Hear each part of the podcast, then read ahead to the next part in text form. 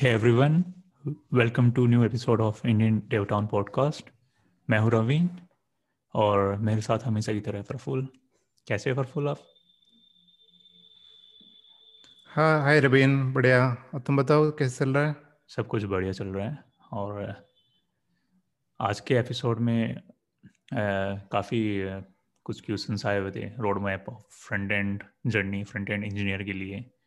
तो हम उस चीज़ पे डिस्कस करें हम कैसे अगर आप फ्रंट एंड अपनी जर्नी स्टार्ट कर रहे हो तो क्या क्या कौन से रोड मैप को आपको चूज़ करना चाहिए? हाँ ज़रूर। ये तो काफ़ी बहुत ही कॉम्प्लेक्स टॉपिक है बहुत सारा एरिया जर्नी है।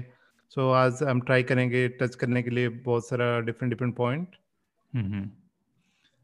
तो अगर आप आप एक जो बिगनर है आपको कुछ पता नहीं है और आप अपना करियर स्टार्ट करना चाह रहे हैं या लर्निंग से तो कहाँ से चीज़ें स्टार्ट करनी चाहिए स्टार्टिंग में? तो पहले तो मुझे लगता है कि बेसिक ऑपरेटिंग सिस्टम या कंप्यूटर का नॉलेज इम्पोर्टेंट होता है। शायद वो विंडोज़ हो जाए लिनक्स हो या मेक हो तो बेसिक अंडरस्टैंडिंग कुछ कमांड प्रॉम्प्ट का इतना ज़रूरत है नहीं, लेकिन छोटा छोटा बेसिक कमांड जैसे कि बेसिक जो फंडामेंटल होता है, उसको नॉलेज हेल्पफुल होगा। उसके बाद इंटरनेट कैसे काम करता है ब्राउज़र कैसे काम करता है, वो नॉलेज प्री रिक्विजिट है बिफोर टाइपिंग इनटू द कुछ भी बड़ा सीखने के लिए। तुम्हें क्या लगता है कि क्या एक्स्ट्रा चाहिए हेल्पफुल होगा बेसिक प्री रिक्विजिट हाँ प्री रिक्विजिट में आपके पास लैपटॉप होना चाहिए, ठीक है, और उसके बाद में आपको ब्राउज़र कौन सा, क्योंकि लैपटॉप लेने के बाद में आपको इंटरनेट एक्सेस करने के लिए ब्राउज़र भी चाहिए होगा। इंटरनेट ब्राउज़र ये मतलब प्री रिक्वेस्ट प्री रिक्वेस्ट में इसके साथ में आपको ऑपरेटिंग सिस्टम का थोड़ा बहुत नॉलेज होना चाहिए। अगर आप window windows operating system use कर रहे हो तो उसकी उसकी जो भी कमांड लाइन है थोड़ी बहुत उसके बारे में पता होना चाहिए। मेरे हिसाब से यहाँ से आपको मतलब ये बेसिक चीज़ पता होनी चाहिए।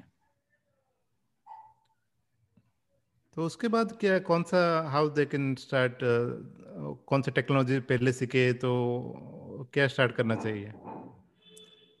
हाँ ये बहुत अच्छी बात है। देखो अगर हम front end as a front end engineer में अपना करियर बनाना चाह रहे हैं तो तीन टेक्नोलॉजी से आपको वही है जो तीन टेक्नोलॉजी डोमिनेट है इसमें। मतलब इसके अलावा आपके पास कुछ है ही नहीं ऑप्शन तो स्टार्टिंग तो आपको जो एस टी एम एल है ही है एस टी एम एल के साथ करनी चाहिए H T M L C S S फिर उसके बाद में आपको जावा स्क्रिप्ट पे अपने वो चीज़ें को आपको लर्न करना चाहिए। तो जावास्क्रिप्ट का फंडामेंटल कितना इम्पोर्टेंट है फ्रंट एंड इंजीनियर के लिए फ्रंट एंड डेवलपर के लिए? बहुत इंपॉर्टेंट है। फंडामेंटल आप बिना फंडामेंटल के आप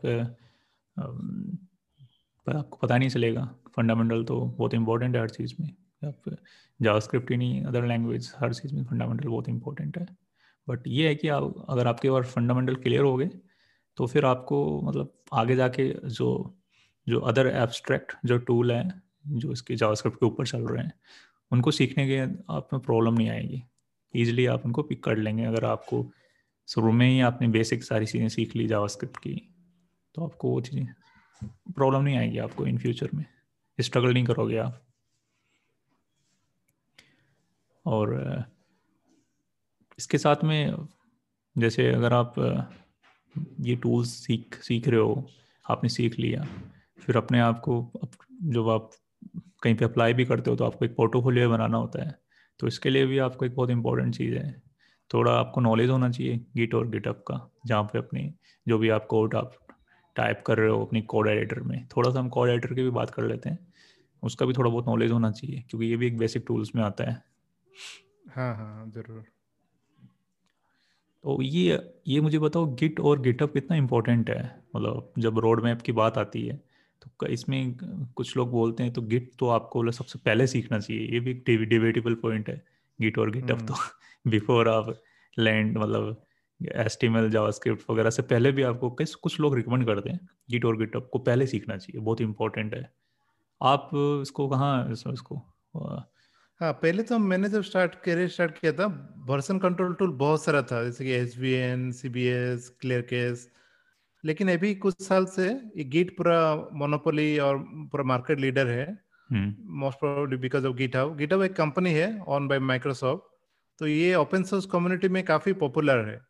और ओपन सोर्स कंट्रीब्यूशन ना, एक कोई फ्रंट एंड इंजीनियर हो या बैक एंड इंजीनियर हो, बहुत वैल्यू एडिशन करता है। तो आजकल कोई भी कंपनी नौकरी ढूंढना चाहता है ना, पहले तुम्हें गिटअप प्रोफ़ाइल पूछता है। GitHub profile more valuable than your LinkedIn profile क्योंकि तुम्हारा वो कोड बेस देख सकते हैं। तुम्हारा क्या कोड कंट्रीब्यूशन किया हो, तुम्हारा स्टाइल क्या है, तुम्हारा क्या थॉट प्रोसेस है। तो इसीलिए ये गिट और गिटअप का इम्पोर्टेंस बहुत बढ़ जाता है। हम्म।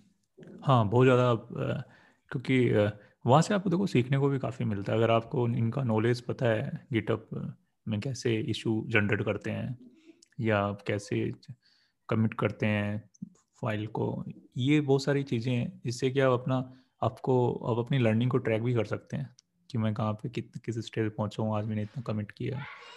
बहुत इम्पोर्टेंट है।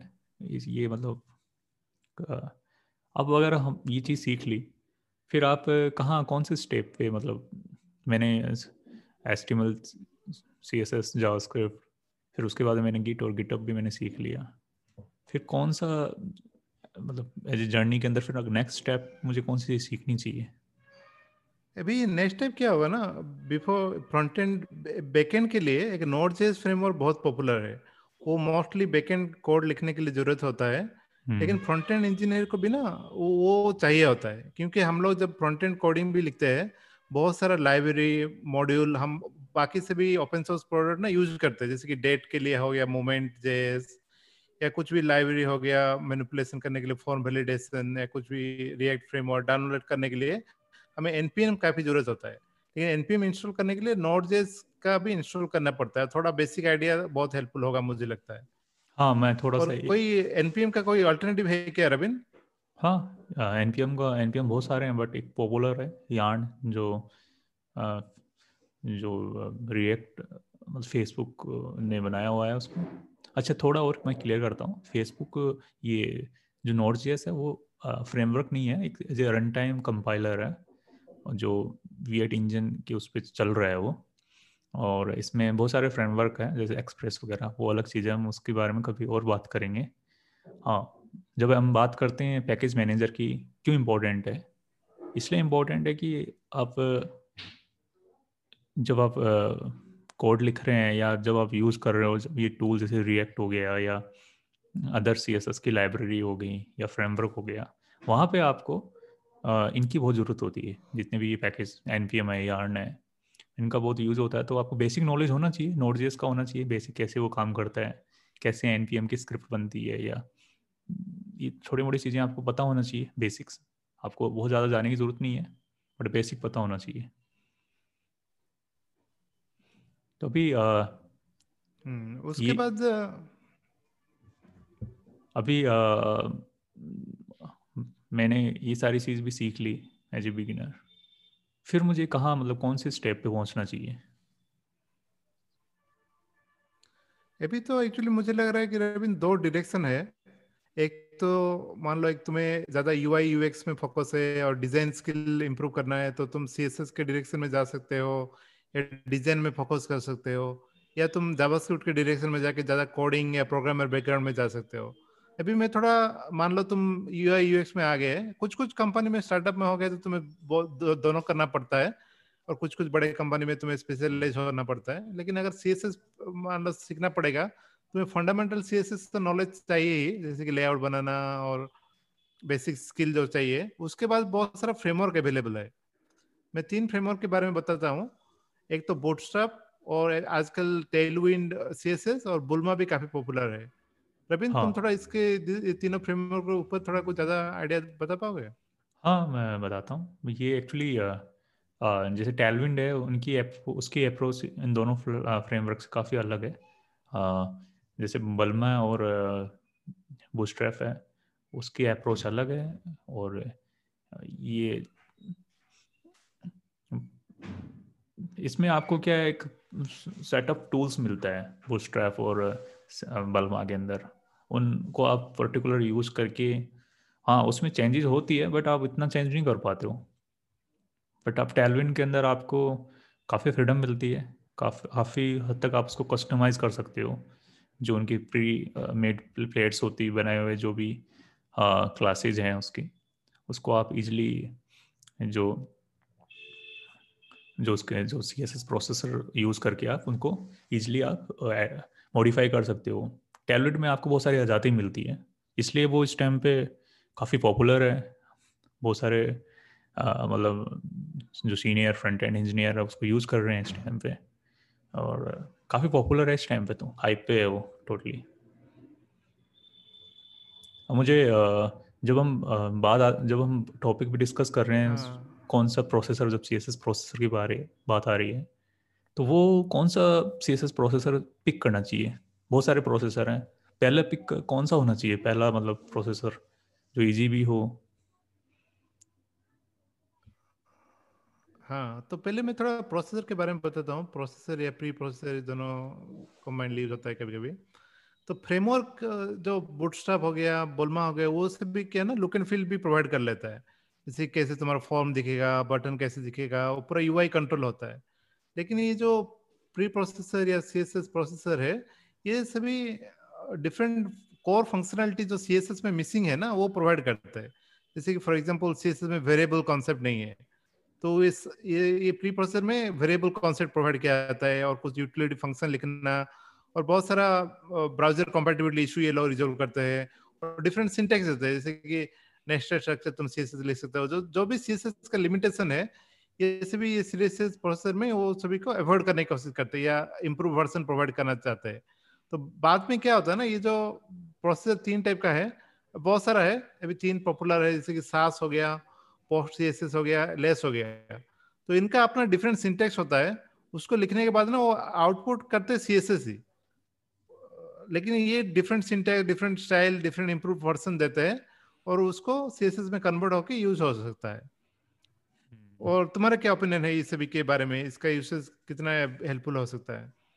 हाँ हेल्पफुल तो है ही है। काफ़ी जैसे आप जैसे आप चाहते हो कि मेरा जो मेरा जो यूआई है मतलब मैं जो बना रहा हूँ फ्रंट एंड वो सबसे डिफरेंट होना चाहिए। क्योंकि अगर आप यूज़ कर रहे हो बूस्ट ट्रैप तो बूस्ट ट्रैप के साथ सबसे बिग ड्रॉ है कि इसका जो जितनी भी थीम्स है, वो लगभग लगभग सब सेम से फील आती है। बट आप चाहते हो, नहीं, मैं इसको कस्टमाइज करके मैं कुछ और बनाना चाह रहा हूँ तो वहाँ पे आप ये जो सीएसएस प्रोसेसर है, वहाँ पे आपको बहुत हेल्प करती है चीज़। क्योंकि आप इसके इसके, इसको यूज़ करके आप अपने अकॉर्डिंग उसको मोल्ड कर सकते हो। आप अपना जो भी आपके दिमाग में डिज़ाइन का आइडिया चल रहा है, वो उसमें डाल सकते हो सी एस एस कस्टमाइज करो उनको और आप उसके अकॉर्डिंग इसको अप्लाई करो। तो काफ़ी हेल्पफुल है, बहुत हेल्पफुल है। आना चाहिए आपको मतलब अगर मैं ये बिगनर प्रोस्पेक्टिव से देखूँ तो स्टार्ट मुझे सास करनी चाहिए, सास। वेरी पॉपुलर अभी पोस्ट सी एस भी काफ़ी धीरे धीरे पॉपुलर गेन कर रही है पॉपुलर पॉपुलाइट हो रही है but Sass is very popular is good मतलब इजी तरीके से आप पिक कर सकते हो उसको। Yes, yes. अब मुझे उसके बाद में कहाँ जाना चाहिए? मैंने framework C S S framework भी सीख लिया प्री प्रोसेसर भी मुझे पता है। अब कहाँ जाना चाहिए मुझे? हाँ सी एस एस पॉइंट में तो उतना काफ़ी होगा। कोई भी एक फ्रेमवर्क पिक कर लो और कोई यूज़ कर लो। लेकिन नेक्स्ट स्टेप होगा, अगर फ्रंट एंड इंजीनियर के लिए एक जावास्क्रिप्ट फ्रेमवर्क या लाइब्रेरी पिक करना बहुत इंपॉर्टेंट है। अभी वो क्या करता है ना कोड को स्ट्रक्चर करता है। बहुत सारी यूटिलिटी जो तुम्हें अपने से जावास्क्रिप्ट डॉम मैनिपुलेशन करने के लिए लिखना पड़ता था बहुत सारा कोड वो सभी एलिविएट करता है और हेल्प करता है कि कोड बहुत इजीली लिख सकते हो और इंडस्ट्री स्टैंडर्ड में लिख सकते हो। तो तीन फ्रेमवर्क में नाम लेना चाहता हूँ। एक तो React JS by Facebook Angular by Google and Vue JS by open community member ये तीन काफ़ी पॉपुलर है और इसका बहुत ही सभी तीन ही बहुत ही मार्केट स्टैंडर्ड लीडर्स है। तो कुछ भी पिक करोगे तो इतना कुछ प्रॉब्लम नहीं होगा। बहुत है देर प्रोज एंड कॉन्स लेकिन एक फ्रेमवर्क बहुत इंपॉर्टेंट है कुछ लर्निंग करने के लिए। तो हम्म। रविंद्र तुम्हारा क्या टेक है फ्रेमवर्क के बारे में? हाँ मुझे जैसे आपने कहा कि अगर आप कुछ बड़ी चीज़ बना रहे हो, आपको बहुत ज़्यादा कोड आपको लिखना है तो वहाँ पे फ्रेमवर्क है वो आपको बहुत हेल्प करता है स्ट्रक्चर में और आपकी बहुत सारी चीज़ें आपके लिए प्री मेड होती है वहाँ पे। बट अगर आप छोटी ऐप बना रहे हो तो आप वहाँ पे आप वनीला जावास्क्रिप्ट यूज़ कर सकते हो। वहाँ पे आप कोई बड़े फ्रेमवर्क पे जाने की ज़रूरत नहीं है, बट अगर आप बड़े ऐप पे आ रहे हो या कुछ आपका लॉन्ग टर्म है किसी ऐप के लिए कि मुझे अगले तीन साल तक इस चीज़ को वहाँ पे पहुँचानी है? तो आपको एक पर्टिकुलर फ्रेमवर्क यूज़ करना होगा और आप अपने अकॉर्डिंग जो जिस फ्रेमवर्क को आप लाइक करते हो या जिस, जो फ्रेमवर्क को आपने जल्दी सीखा है या जल्दी पिक कर रहे हो आप, उस पर उस पर आपको स्टिक होना चाहिए और उस मतलब ये स्टैंडर्ड है। ये आपके लिए हेल्पफुल भी होता है और आपके जॉब भी जी करता है। बाद में आप जब आपको लगे कि मुझे और परफॉर्मेंस वगैरह क्योंकि देखो क्या है end of the day framework है वो आपकी है, आपके आ, आपके जो भी वर्क है उसको इजी बनाता है। क्योंकि उसमें बहुत सारी चीज़ें आपके लिए प्री मेड बनी हुई होती हैं। फ्रेमवर्क का काफ़ी अच्छा रोल है। आप ये मतलब आपको जैसे आपने पहले एक्सप्लेन किया है कि रिएक्ट है तो रिएक्ट काफ़ी पॉपुलर है इस टाइम पे। फिर उसके बाद में एंगलोर आ जाता है या व्यू आ जाता है। इन सब की अपने अपनी एक खूबी है और आपको अपनी प्रेफरेंस के अकॉर्डिंग इसको चूज़ करना चाहिए। अब मुझे एक चीज़ और पूछनी है कि मैं, मैंने एक फ्रेमवर्क चूज़ कर लिया। उसके बाद में मैं जब कौन सा मुझे कौन से स्टेप पे जाना चाहिए आफ्टर चूजिंग फ्रेमवर्क मुझे क्या मतलब कौन सा मेरा नेक्स्ट स्टेप होना चाहिए? हाँ जावास्क्रिप्ट के लिए ये कोई भी प्रोग्रामिंग लैंग्वेज हो, हो गया पाइथन हो गया जावा जो भी प्रोग्रामिंग लैंग्वेज है उसमें टेस्टिंग का बहुत इंपॉर्टेंस होता है। यूनिट टेस्टिंग हो गया integration end to end testing हो गया ये टेस्टिंग एक पहले क्या होता था ना डेवलपर होते थे डेवलप करने के लिए और टेस्टर होते थे टेस्टिंग करने के लिए। लेकिन आजकल, बहुत सारा रिसेंटली डेवलपर को ही बहुत सारा ऑटोमेटेड टेस्ट लिखना पड़ता है। तो ये टेस्टिंग फ्रेमवर्क ना, बहुत सारे जॉब इंटरव्यू में क्वेश्चन पूछा जाता है, कौन सा बिकॉज़ क्या होता है ना, एक वर्सन तुम लॉन्च कर लिए हो, अगर दस डेवलपर काम कर रहे हैं तो बहुत चांस हो सकता है दस डेवलपर का न्यू फीचर ऐड करने टाइम एग्जिस्टिंग फंक्शनलिटी को भी ब्रेक कर ले। तो एग्जिस्टिंग फंक्शनलिटी को ब्रेक नहीं करने के लिए अच्छा अगर टेस्ट केस लिखोगे तो वो नया फीचर डिटेक्ट हो जाएगा रन करने के टाइम पर, ये ब्रेक हो रहा है, इसको फिक्स करने के बाद ही तुम्हें अप्रूवल होगा। तो क्योंकि वो मैनुअली वो ढूँढने या पकड़ना ना इम्पॉसिबल है तो वो बहुत ही इंपॉर्टेंट होता है टेस्टिंग फ्रेमवर्क सीखना। तो इसलिए जॉब इंटरव्यू में भी ना सभी पूछते हैं। पहले टेस्टिंग फ्रेमवर्क के लिए ना, जैसे कि बहुत चाय, मोचा, बहुत सारा था, लेकिन आजकल एक बहुत ही पॉपुलर है जेस्ट जेस्ट बाई फेसबुक उसमें ना बहुत सारा छोटा छोटा कंपोनेंट पहले टेस्टिंग फ्रेमवर्क में था जैसे कि मॉकिंग करने के लिए एसेसन करने के लिए ये सब हम कोई कभी एलाबोरेटली बात करेंगे। लेकिन आज सब ये सभी कंबाइन करके ना जेस्ट में फैसिलिटी है। और साइप्रस हम्म। बोल के भी एक है वो एंड टू एंड टेस्टिंग के लिए ज़्यादा यूज़ होता है। ये मैं सोचता हूँ कि टेस्टिंग फ्रेमवर्क सीखना फ्रंट एंड इंजीनियर के लिए बहुत ही हेल्पफुल होगा और जॉब के लिए ये बहुत ही इंपॉर्टेंट एस्पेक्ट है। तुम्हें क्या लगता है रविंद्र हाँ जैसे आपने एक्सप्लेन किया कि बहुत इंपॉर्टेंट है, क्योंकि इसमें कि आपको आपको मतलब आप जब अपना प्रोडक्ट फाइनलाइज करते हो पब्लिक के लिए, उससे पहले आपको जो भी छोटे छोटे बक्स वगैरह, उसमें काफ़ी हेल्पफुल करता है, ये आपको बता देता है पहले ही।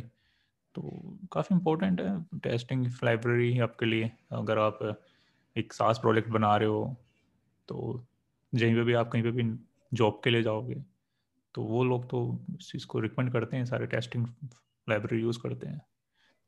अब अब डिपेंड करता है कि जहाँ पे जा रहे हो या कहाँ पे, कहीं पे आपको काम करना पड़े तो अलग अलग कंपनी अपने अकॉर्डिंग लाइब्रेरी यूज़ करती है तो उनके अकॉर्डिंग कहाँ सिचुएशन के अकॉर्डिंग आप सीख सकते हो बट पॉपुलर जैस साइप्रस दोनों वर्ड काफ़ी पॉपुलर है। इंडस्ट्री में ज़्यादा यूज़ ये हो रही है इस टाइम पे। इसके अलावा एक चीज़ और पूछनी थी मुझे। जैसे मैं टेस्टिंग लाइब्रेरी मैंने सीख ली, जावास्क्रिप्ट फ्रेमवर्क भी मैंने आ गया धीरे धीरे स्टेप। अब मुझे आगे कौन से स्टेप पे मुझे जाना चाहिए? क्योंकि मैं एक साथ सारी चीज़ नहीं सीख सकता पॉइंट टू पॉइंट जैसे मैं सीखता जा रहा हूँ। अब नेक्स्ट स्टेप मेरा कौन सा होना चाहिए? मुझे अब जावास्क्रिप्ट में काफ़ी कंफर्टेबल हूँ। हाँ ये एक इम्पोर्टेंट स्टेप बोले। अभी मैं जो स्टेप बोलना चाहता हूँ, ये ऑप्शनल है। अगर तुम स्टार्टिंग कर रहे हो तो फ्रंट एंड डेवलपमेंट ज़रूरत शायद ही नहीं होगा। लेकिन मान लो तुम कंफर्टेबल हो, एक दो प्रोजेक्ट कर चुके हो या फ्रंट एंड डेवलपर जैसे जॉब स्टार्ट कर चुके हो ना, तभी आजकल इंडस्ट्री में टाइप स्क्रिप्ट वर्क काफ़ी पॉपुलर है। टाइप स्क्रिप्ट एक, जैसे प्री प्रोसेसर लैंग्वेज है it is develop by Microsoft वो क्या करता है ना, एक डिफरेंट सिंटेक्स प्रोवाइड करता है, वो बॉयल डाउन टू कंपाइलर के जावास्क्रिप्ट ही प्रोड्यूस करता है। उसका मेन फीचर क्या होता है ना, जैसे जावास्क्रिप्ट में एक वेरिएबल डिफाइन करोगे ना, वो पता नहीं चलता कि वो इंटीजर है या स्ट्रिंग है, उसके ऊपर क्लियरली डिमार्केशन नहीं है। तो लेट कॉन्स्टेंट या वेर कर यूज़ करके ना कुछ भी एक वेरिएबल डिफाइन कर सकते हो। लेकिन वो क्या होता है ना रन टाइम में बहुत इशू क्रिएट करता है। कभी कभी बहुत ही अनवेड टाइप का बिहेवियर जावास्क्रिप्ट का है। तो वो सभी अवॉइड करने के लिए टाइप स्क्रिप्ट यूजफुल होता है। और दूसरा एक बहुत इंपॉर्टेंट है जैसे कि हम कोड एडिटर यूज़ करेंगे कोई वीएस कोड हो गया एटम हो गया उसमें ना वो इंटेलिजेंस यूज़ करता है। तुम्हें एक फ़ंक्शन के ऊपर डॉट प्रेस करोगे तो तुम्हें पता चल जाएगा कि इसका पैरामीटर क्या क्या है कौन सा डाटा टाइप है। वो वो काफ़ी यूज़र फ्रेंडली होता है टाइप स्क्रिप्ट अगर यूज़ करोगे तो। एक documentation type on the fly मिल जाता है। hmm. तो ये ये भी अगर ये लेकिन advance to intermediate to advance knowledge है ये ये इतना इम्पोर्टेंट है नहीं मुझे लगता है। तुम्हें क्या लगता है रविंद्र? हाँ ऑप्शनली है ये। ऐसा नहीं है कि आपको कंपलसरी उस टाइप की तरफ़ जाना चाहिए। बट अगेन वही है कि अगर आप एक लार्ज प्रोडक्ट्स पे जा रहे हो तो टाइप स्क्रिप्ट वहाँ पे आपके लिए बहुत हेल्पफुल रहती है। काफ़ी उसमें कुछ सारी चीज़ काफ़ी चीज़ें आपके लिए हेल्पफुल इसमें एड ऑन है जिससे आपको गलतियाँ कम होने के चांसेस कम रहते हैं इसके अंदर। मतलब आप जब एक बड़ा प्रोजेक्ट बना रहे हो कोर्स में मतलब जावास्क्रिप्ट के आगे का एक एक्सटेंशन दे रहा है आपको टाइप स्क्रिप्ट एक तरह से। मतलब जावास्क्रिप्ट के साथ में कुछ और आपको एक्स्ट्रा कुछ चीज़ें दे रहा है जिससे आपको काफ़ी हेल्पफुल है वो सारी चीज़ें। तो मैं टाइप स्क्रिप्ट वगैरह मतलब ये एक ऑप्शन हो गया। इसके बाद में मतलब आ, मेरा ये फ्रंट एंड जर्नी मैं फ्रंट एंड इंजीनियर बन गया यार मुझे और कहीं और चीज़ें और सीखनी होती है मतलब थोड़ा आगे बताएँगे? जर्नी तो कभी खत्म नहीं होता है तो वो चलता ही जाता है। अभी आजकल मोबाइल डेवलपमेंट काफ़ी पॉपुलर है। अगर तुम basic H T M L C JavaScript खत्म कर लिए हो वही सेम नॉलेज के ऊपर ना तुम मोबाइल एप्लीकेशन भी बना सकते हो। बहुत सारे लोगों को पता नहीं होता है कि मोबाइल एप्लीकेशन बनाने के लिए तुम्हें जावा सीखना पड़ेगा क्योंकि एंड्रॉइड जावा के ऊपर है और हम्म। ये ऑब्जेक्टिव सी यूज़ सीखना पड़ेगा आईओएस बनाने के लिए, लेकिन ऐसा नहीं है। बहुत सारा हाइब्रिड सॉल्यूशन है अवेलेबल जैसे कि React Native Flutter by Google तो उसमें ना ये basic H T M L C S JavaScript knowledge use करके तो मोबाइल एप्लीकेशन भी बना सकते हो। वो वो कुछ लोग प्रिफर करते हैं, आजकल काफ़ी पॉपुलरिटी है और फ्यूचर में भी उसका पॉपुलरिटी बढ़ेगा ही मुझे लग रहा है। तो तुम्हारी जो नॉलेज है it can be use for building the mobile application also हाँ रिएक्ट नेटिव एक अच्छी चॉइस अगर आप रिएक्ट आपने लर्न किया है जब अपना पहला फ्रेमवर्क तो आपके लिए ईजी हो जाती है जो टास्क है आपका रिएक्ट नेटिव सीखने के लिए। फिर एक और ऑप्शन है, जैसे जैसे रिएक्ट नेटिव के साथ में फ्लैटर भी सीख सकते हो, वो भी बहुत ट्रेंडिंग में है अभी। आप उसकी तरफ़ भी जा सकते हैं। वो भी बहुत अच्छा ऑप्शन है। और अब मैं मैं सबको सीख किया मैं अपनी वेबसाइट को कहाँ होस्ट करूँ? एज ए फ्रंट एंड मुझे मेरे फ्रंट एंड कोर्स को मुझे कहाँ पे होस्ट करना चाहिए? वो तो तुमको जो फॉलो करते हैं रविन उसको तो बहुत ही लोग बुक मार करके रखे होंगे। तुम तो डेली बहुत सारे रिसोर्स प्रोवाइड करते रहते हो उसके ऊपर। बट uh, तो मैं कुछ क्या आप सजेशन दोगे दो तीन बोलता हूँ हम्म। हाँ मैं पर्सनली एडब्ल्यूएस के लिए इंक्लाइन हूँ तो मैं पर्सनली तो एडब्ल्यूएस एस थ्री यूज़ करता हूँ लेकिन मैं वो रिकमेंड नहीं करूँगा बिगिनर है अगर तुम लोग बिगिनर हो क्योंकि हम्म। वो थोड़ा एडब्ल्यूएस का नॉलेज चाहिए थोड़ा इतना यूज़र फ्रेंडली नहीं है तो ने, नेटलीफाई काफ़ी पॉपुलर है तुम अपना प्रोजेक्ट जो एचटीएमएल सीएसएस जावास्क्रिप्ट बनाया हो ना वो फॉल्ट को एक अकाउंट खोलने के बाद ड्रैग एंड ड्रॉप कर लो तुम्हारा वेबसाइट पब्लिश हो गया और हम्म। बहुत ही easy UI look and feel है तो वो फ्री टायर भी उसका अच्छा है तो वो यूज़ कर सकते हो। और तुम्हें क्या लगता है रविन और कुछ है अल्टरनेटिव्स हाँ गिटअप पैचेस भी काफ़ी बड़ा फ़ेमस है आपके जो आपका जो फ्रंट एंड साइट को होस्ट करने के लिए गिटअप पैचेस काफ़ी फ़ेमस है। वो भी आप यूज़ कर सकते हो। और जैसे आपने ऑलरेडी आपने नेटलिफी और A W S S three का ऑलरेडी आपने एक्सप्लेन किया है। ऑल आर थ्री गुज गुड बट अगेन आप जहाँ पे कंफर्टेबल हो, वो चूज़ करो आप। ऐसा नहीं कि आप एक साथ तीनों चीज़ को सीख रहे हो आप। पहले आपको लगता है कि जो इजी है और जो आपको जॉब को जल्दी आपको ख़त्म करे, उसको उठाओ आप, उसको सीखो यूज़ करो। कंफर्टेबल हो गए, उसके बाद में आप जाओ दूसरे स्टेज पे। तो मुझे लगता है कि आज के एपिसोड में मतलब हमने काफ़ी हद तक जो रोड मैप है फ्रंट एंड इंजीनियर का वो काफ़ी हद तक कवर कर लिया है। जिसके अलावा मुझे लगता ही नहीं कि और कुछ अभी आज के लिए मेरे हिसाब से इतना ही होगा। काफ़ी हो चुका है। ज़्यादा कुछ हाँ। तो टॉपिक बहुत है बट अगर हम ज़्यादा कवर करेंगे तो वो मतलब और वाली सिचुएशन हो जाएगी। आप मतलब ये जो स्टेप है आपने जो समझाए हैं ये बहुत सही है मतलब काफ़ी शॉर्ट है और आप इजी तरीके से अपने पहले जॉब या पहले प्रोजेक्ट की तरफ़ पहुँच सकते हैं आप इन चीज़ों को सीख के तो। आज के एपिसोड में इतना ही और हाँ काफ़ी हो गया है अभी धीरे धीरे हम्म। तो मैं एक चीज़ और अपने ऑडियंस को बताना चाहूँगा जैसे यही आपका क्वेश्चन हमसे किसी ने पूछा था डीएम पे तो हमने आज इसको एक्सप्लेन किया है फ्रंट एंड इंजीनियर का जो रोड मैप है कैसे कहाँ से चीज़ें स्टार्ट करनी चाहिए। अगर आपके भी कुछ और क्वेश्चन हैं आप हमें भेजें हमारे ट्विटर हैंडल पे। मेरे और प्रफुल के जो पर्सनल ट्विटर हैंडल है वहाँ पे भेजें या जो हमारा पॉडकास्ट है इंडियन डेव टाउन उसका जो ट्विटर हैंडल है वहाँ पे भी आप हमें आ, अपने मैसेज या क्वेश्चन वहाँ पे आप भेज सकते हैं और हम उसको कोशिश करेंगे कि यहाँ पे हम एक्सप्लेन करें और हम जैसे हमारा लास्ट का एपिसोड था वहाँ पे हमने आपके क्वेश्चंस के जवाब दिए हैं। और ये भी एक क्वेश्चंस था आप में से किसी ने हमसे पूछा था तो आज हमने इस चीज़ को भी एक्सप्लेन किया है। I hope you like our episode और make sure you subscribe this podcast on all the platform because हम स्पॉटिफाई uh, पे भी हैं गूगल पॉडकास्ट पे भी हैं एंकर पे ऑलरेडी हम वहीं पे हमारी चीज़ें स्टार्ट मतलब डिस्ट्रीब्यूट वहीं से हो रही चीज़ें। तो आज के लिए बस इतना ही, मिलते हैं नेक्स्ट एपिसोड में।